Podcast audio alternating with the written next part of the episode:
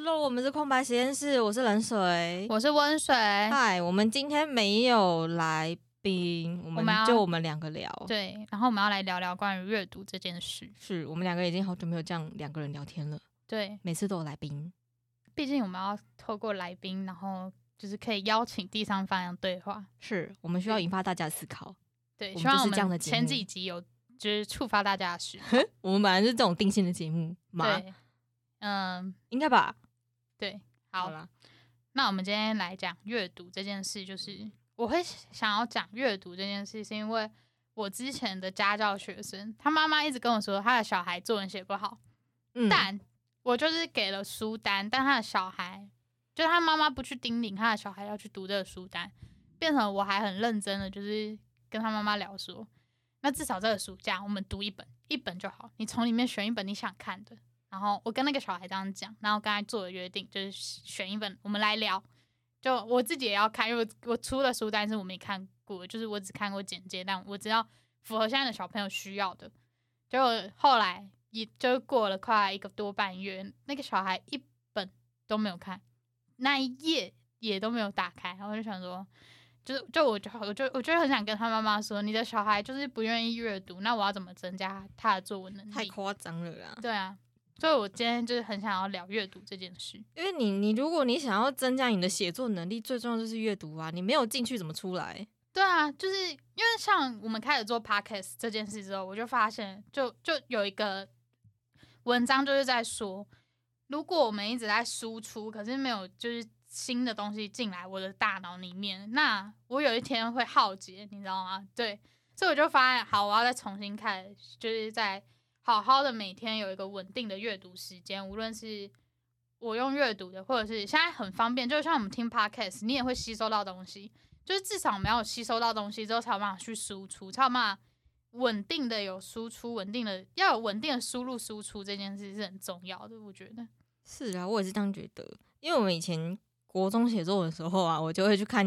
一堆有的没的课外书，然后那个时候心灵励志的书很好用，就是写作很好用，对啊，你只要引用，然后你作文就很高分。对老师就会说，哎，不错，有没错，而且那个时候我。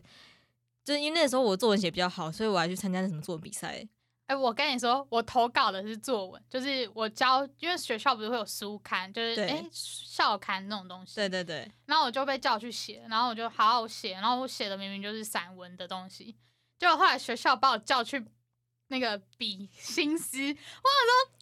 新诗就是分行的散文，我觉得这样很多人被骂。对对对，就是不是？我觉得这完全不一样的东西啊！就是诗，就是诗，你要浓缩成那样、欸，对，我完全做不到。我就是一定要写很多很多字，所以才会变成散文啊。那你叫我现在去浓缩成那样，我那时候真的是痛苦到不行。怪哦，怎么会让你去比诗啊？你不写散文吗？而且你知道那一次的诗题目是什么吗？就是他要我写，就是写一封诗，是就是写写诗给那个像是李白啊那种故居易，哎、不对，白居易，白居易。好，更正，就是那个诗的题目就是要敬那些伟人，就是以前的那种几大名家啊，那种的伟人啊，什么你要写给孔子也好，就是或者是写给李白，写给孟浩然、白居易这种都行。然后我后来真的不知道要写给谁，就我其实那时候对所有的这些人都不熟，我还知道写给李白，然后我还就是乱写，我真的真的完全不知道我要写给李白什么。好屌的题目哦，对啊致，敬伟人，反正我最后也没有进到下一关，我想说哦妈幸好，好奇怪，给真伟人们一封信。我就是没办法写诗啊，那时候，然后他他那时候就派我去写诗，我想说你是搞错了吧？诗真的是蛮难的啦，这写散文跟写诗真的差很多，不一样，就是会写散文的人不一定会写诗，会写诗的人不一定会写散没有文。错。好，我们拉扯太远，我们现在要再回到阅读。那你有什么推荐的书吗？我就目最近的话，今年你有看到什么书很想推荐的吗？今年哦，因为我现在工作关系，所以其实我越来越少有时间可以看书，因为基本上我的上班时间就是在看书。对啊，对，因为我就编辑嘛，所以嗯基本上我在上班就是在看书。然后，如果要说有什么特别推的吗？我想一想，一定要今年的吗？不一定要今年发行，就是你今年看到。那不是发行，那是出版。哦、s o r r y 出版，我们那个关键字。嗯，我想想，如果说如果你要我说我最喜欢的一本的话，如果说他最喜欢的一本的话，我应该会是《空洞的十字架》那一本。那那那一本书在说什么？它是东野圭吾的作品里面我觉得最棒的一本。他其实他的他的我有我有买他的，他中文版出了之后我有买，然后看完之后我就跑去买他的日文版两本，嗯就一个是文文一个是文库的，然后一个是他的单行本。对，就你看我多爱。他就是他其实是在讲那个死刑的议题，哦对，它里面用很多例子，就他有讲，他有讲个故事，然后他用这个故事来带出死刑的议题，然后他其实这些作品他都不会给出一个正确答案，因为这个每一个人心中的词都不一样，所嗯以他会带给你思考，就他就跟你讲说被害人是怎，被害人家属怎么样怎么样，然后受害者的家属又是怎么样怎么样，那你觉得？那那就是会让你反思，说死刑这件事情到底是不是一件好事？对社会来说，它到底是不是一件对社会来说是不是是不是好的？因为每个人对道德的概念都不太一样，所以其实我我觉我觉得吧，就是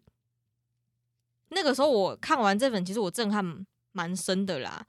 因为那个那个时候，那个时候其实死刑的议题潮蛮大的，就与恶的那对对对嗯，不是更更早之前，那已经更嗯早之前了。郑捷事件之前，对，在那个之前，然后郑杰的那个时候，其实我也想到这本书，因为他这本书就是各种让你思考，就是死刑的，没有错，死刑的意义啦，看它是不是真的应该要存在。对然后对啊，其实我自己怎么说，我我的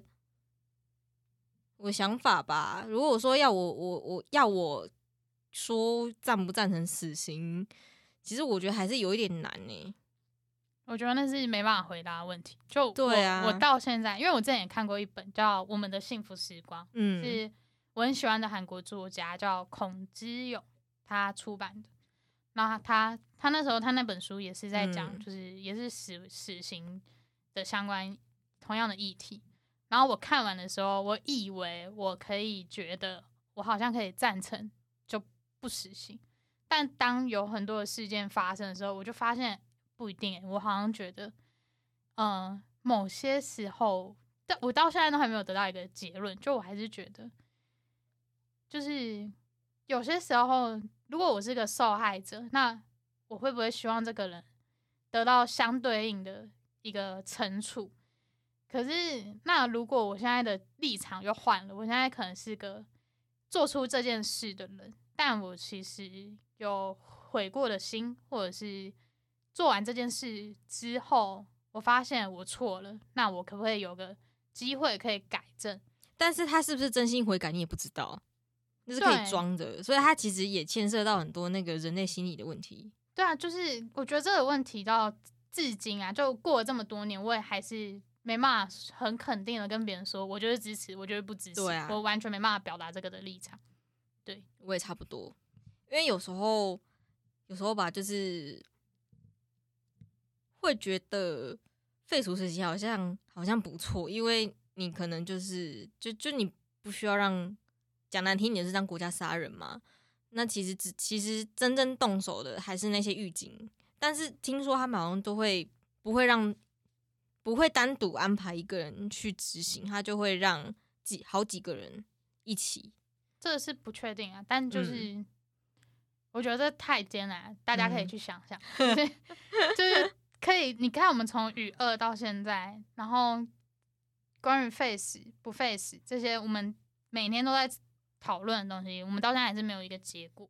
但我觉得就是它就是一个它是一个可以持道底，它是一个道德问题啊，对啊，每个嗯。人道德的问题就好，我们今天的重点不是聊这个，嗯哈哈，我们重点是要聊，就是影响我们最深。就目前为止，我们的人生中有被什么书影响过吗？你有被什么书影响过吗？我刚刚不是讲了吗？就这本吗？这不是，这是你今年推的，哦不一定是影响。嗯，可是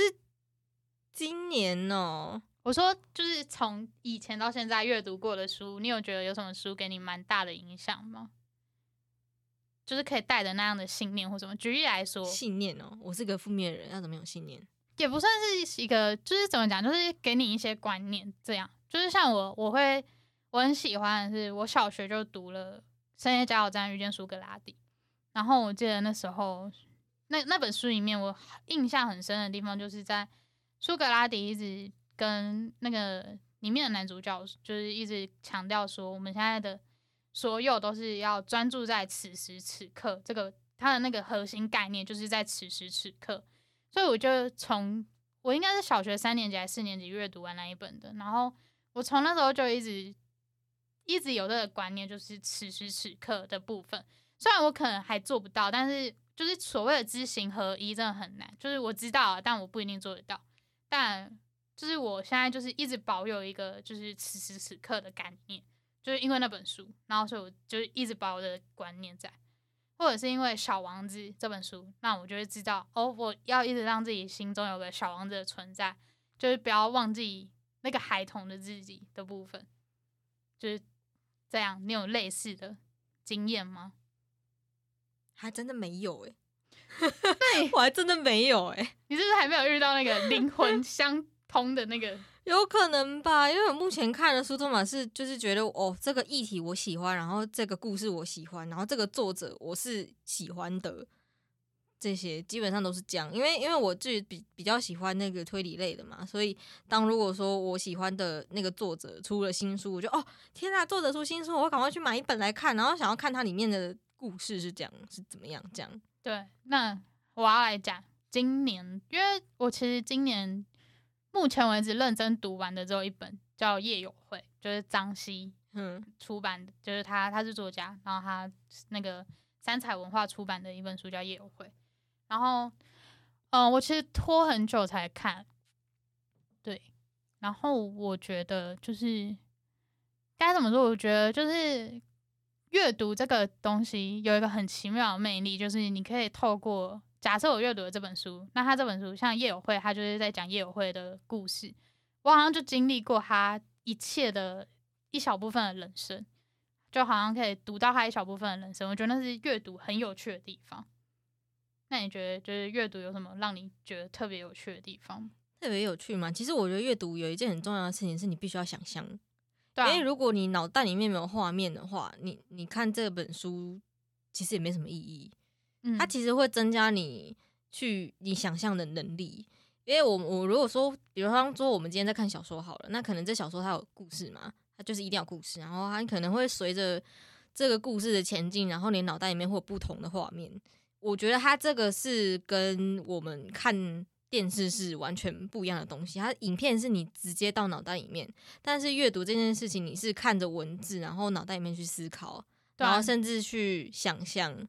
就你可以想象那个男主角长怎么样？那没有错，没有错，他其实就是一个发挥你想象的空间。然后他这个想象的目的就是在，这就是让你的训练你的脑袋，让你的脑袋可以更灵活。就像以前某个广告，那个想象力就是你的超能力。对，就是 真的想象力很重要。没有错，就是。呃，我我必须老实说，就是你会越长大，越发现自己想象力在下降，因为你会看到很多就是你事实层面看得到的东西。没有错，对啊。可是我们应该要保有很多的想象，才是就是才是好的。因为如果你没有想象，你就不会想要去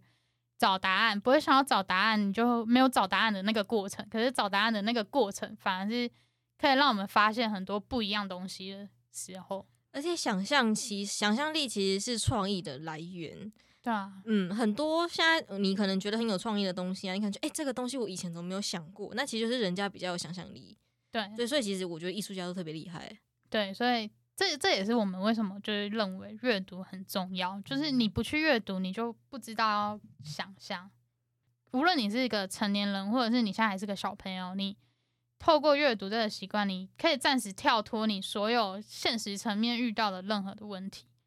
就是暂时跳脱，因为你可以进到我们是刚才想的嘛，那个想象，然后进到那个空间，想象的空间里面。你现在在逃避问题的概念吗？没有，它就是一个，那是一个让你舒压。我觉得阅读就是一个，其实也是一个舒压的工具啊，不觉得吗？舒压吗？也是啦，很多人都在你成为对对对这个工作者之前，你是不是？在那我现在也是啊，我现在也是啊，很爱看书。对啊，但如果如果你不爱看书，就不会当这职业。说真的，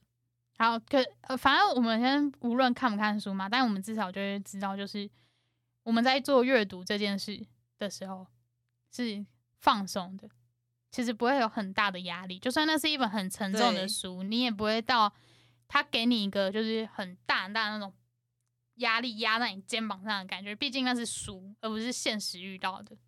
因为你只是想要透过一个媒介，暂时先暂时先放下你现实上遇到的一些困难，你可能会想要借由这些东西先来解解除一下你的压力，可能放松一下之类的，它是一个消遣。最重要的还有一点就是，我们在阅读的时候，你人生有时候会遇到的问题，在那边有时候可以找到一点点蛛丝马迹，就是答案或者是方向。我觉得这也是阅读蛮重要的、嗯，它是一个学，习啦，对啊，因为里面写出来的东西都是那个作者可能经历过的，或者是他身边的人经历过，然后他把这些东西变成故事，然后写在里面。我们当初会会谈这个阅读这件事情，就是因为温温温水他那边嘛，然后就是家教的部分，就是有很多小朋友吧不爱看书这件事情，给他造成了一个比较大的 shock。对，我就觉得我们可以啊不喜欢看学校的书，嗯，但你要喜欢看课外书，对，你可以找到你自己喜欢的东西去看那些书籍，但你千万不要因为你讨厌学校的书，然后放弃去阅读任何与学校无关的书籍。像我自己就是很讨厌学校的书的人，然后我可以，可是我超爱看课外读物。因为学校书不好看呢、对啊，我就觉得那些课文什么东西的东西，就是对我来讲真的是完全没有任何吸引力。但我可以做到，就是把，因为我们我很幸运，我遇到的老师全部都是会提供共读，就是会让家里比较富有的小孩，就是他们会有很多的书嘛，他们就会带到学校，那我们就放在学校的班级柜里面。那我就很幸运，我因为我家没有那么的富有，就是没有办法买那么多书，所以我可以从他们捐出来的这些书，我就一直在那边看书，然后好好哦，像我还把图书馆就一格那一系列整格全部看掉，我就觉得很爽。就我有成就感。对我那时候看完那一整格，我就觉得干爽爆了。就是我每两 节课，就两堂课一结束，我就去看完一本书，我就赶紧去换图书馆换一本。快哎、但我就觉得好爽啊！我终于就在毕业之前把那一格看完了，然后我连那个我还帮他们排好，因为那时候图书馆没有排好，我就把它排好。强迫症，对，我就我因为那会个那个它的侧嗯面刚好就是有小图案，然后每一集会连在一起，有个那个。你说它的书背有做特别的对设计就对了，然后我就是想要把它全部排好，看那个全部图案到底是什么。就很像现在那个哈利波特、哦新系列的哈利波特，它就是书背有做设计，所以它如果说你买一整套，它可能就拍起来就是一张图。对啊，很漂亮。嗯我那时候就觉得好爽，好漂亮哦。这个这个设计很酷，就是你必须要很精准的确定每一本书它的书背的宽度到底是多少，对啊，就是设计上这个蛮猛的，我觉得这蛮猛的。对。好，这就是我会嗯觉得阅读的重要性是这个，就就是你必须要从小开始培养，其实学校很重要。对啊我觉得学。校学校有没有学校有没有提供你一些课外读物是很重要的东西。可是现在就会有一个问题，就是大家很习惯用手机，然后就发现哦，我空闲的时间嗯我就干脆来划手机对，然后这个不太好。就不会去阅读。对啊，其实第一个问题就是你三七伤眼，对啊，对，然后第二个如果说你长期划手机的话，你接收到的东西都是图像，你必须要有，你必须要就是增加一点文字的东西啊。其实看书是对眼睛很好的一种保护，因为那个书书现在书都嘛是用比较好的纸纸质，嗯，所以它其实你长期看书的话，并不会像三 C 这么的快让你的眼睛坏掉。对啊，对没。错，像我小时候就是会躺着看那些，其实我眼睛又没有坏，但我躺着看还是不太好啦。对，可是我就是姿势要正确。我就是会用很多奇怪的姿势看，但我那时候眼睛完全没有任何问题。我直到有了人生中的第一只智慧型手机，大概划了一年半之后，我就近视了。三 C 就比较伤眼睛，其实它就是那个蓝光嘛，对啊，就是那个嗯折射的问题。没有错，没有错。所以其实其实还是少用手机啊，多看书比较好。如果说你想要你想要从有人可能现在很多人都用那个电子书电子书，但是我还是不太建议啦。就是虽然现在电子书很红，但是我觉得我还是不太建议。可是电子书的话，你去买专业的电子嗯书阅读器，那种都有护眼的保护，那个就还好。可是你如果是用手机，我还我也是不太介意。就是对，尤其是现在很多爸爸妈妈都会给小朋友玩手机，甚至给小朋友看那个手机里面的影片。我觉得 我觉得这真的很不 OK。你不如给他一个就是一本书，就是不要太厚，嗯图很多也没有关系，毕竟绘本也是一种啊阅读的那个，绘本反而也可以打开很多的想没有错，象力。没有错，没有错。对啊，所以我觉得我我也会建议，就是爸爸妈妈们，去买阅去买绘本，对你的小孩可能我也很爱不喜。欢文字，那你给他绘本啊，对，我也很爱对绘本。有一些对绘本其实它里面富含的东西是很多的，对啊，而且还可以增加你跟小朋友之间的互动。对，真的就是不要给小孩一台手机就放在那里。我觉得这个真的很汤哎、如果你没有互动，你要怎么样让小朋友去用身体去记得什么时候该做什么事情，然后你的分寸是多少？对啊，所以今天我们要讲的就是阅读的重要性。我们这一集其实很短，但我想要说的一件事就是，我希望大家可以练习把阅读的能力拿回来。就你先从一天阅读十分钟开始，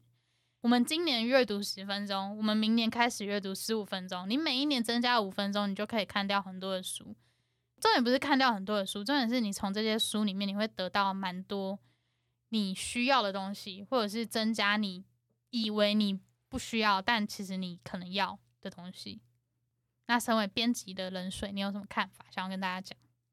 哇，身为编辑，当然是希望大家多看书、多买书，这样我们才可以赚钱，多支持独立书店。这样我们才可以赚钱啊！哦而且我我必须说，要多支持独立书店。真的啦，真的，真的，真的，对，而且出版业跟独立书店这些都是我觉得不应该就是有一天要消失的东西，不行，我们是知识的传承者。对啊，所以我觉得多支持，能能够用行动支持的人就支持。是啦，所以其实记得大家多看书，看书是增加你知识的最好、最棒的工具。对，感恩大家到我们现在已经，嗯，我们这集上架应该是十月了吧？应该吧？对，应该是十月了，应该就是十月多了。很感谢大家一路以来的收听，然后我们不会分季，但我们会继续录下去。我希望大家可以多多留言，我到现在一则留言都没有收到。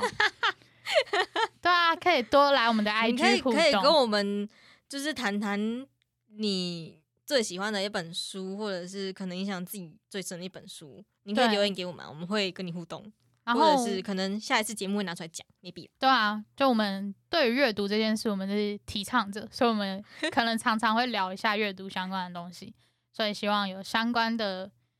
想法或者什么都可以丢到我们的 IG 私讯的小盒子来跟我们聊聊，或者是你想要在我们节目听到什么东西，也可以跟我们讲，我们会是尽量去欢往这边对，我们等你哦。感谢大家的收听。我们是空白实验室，拜拜，下次拜拜见。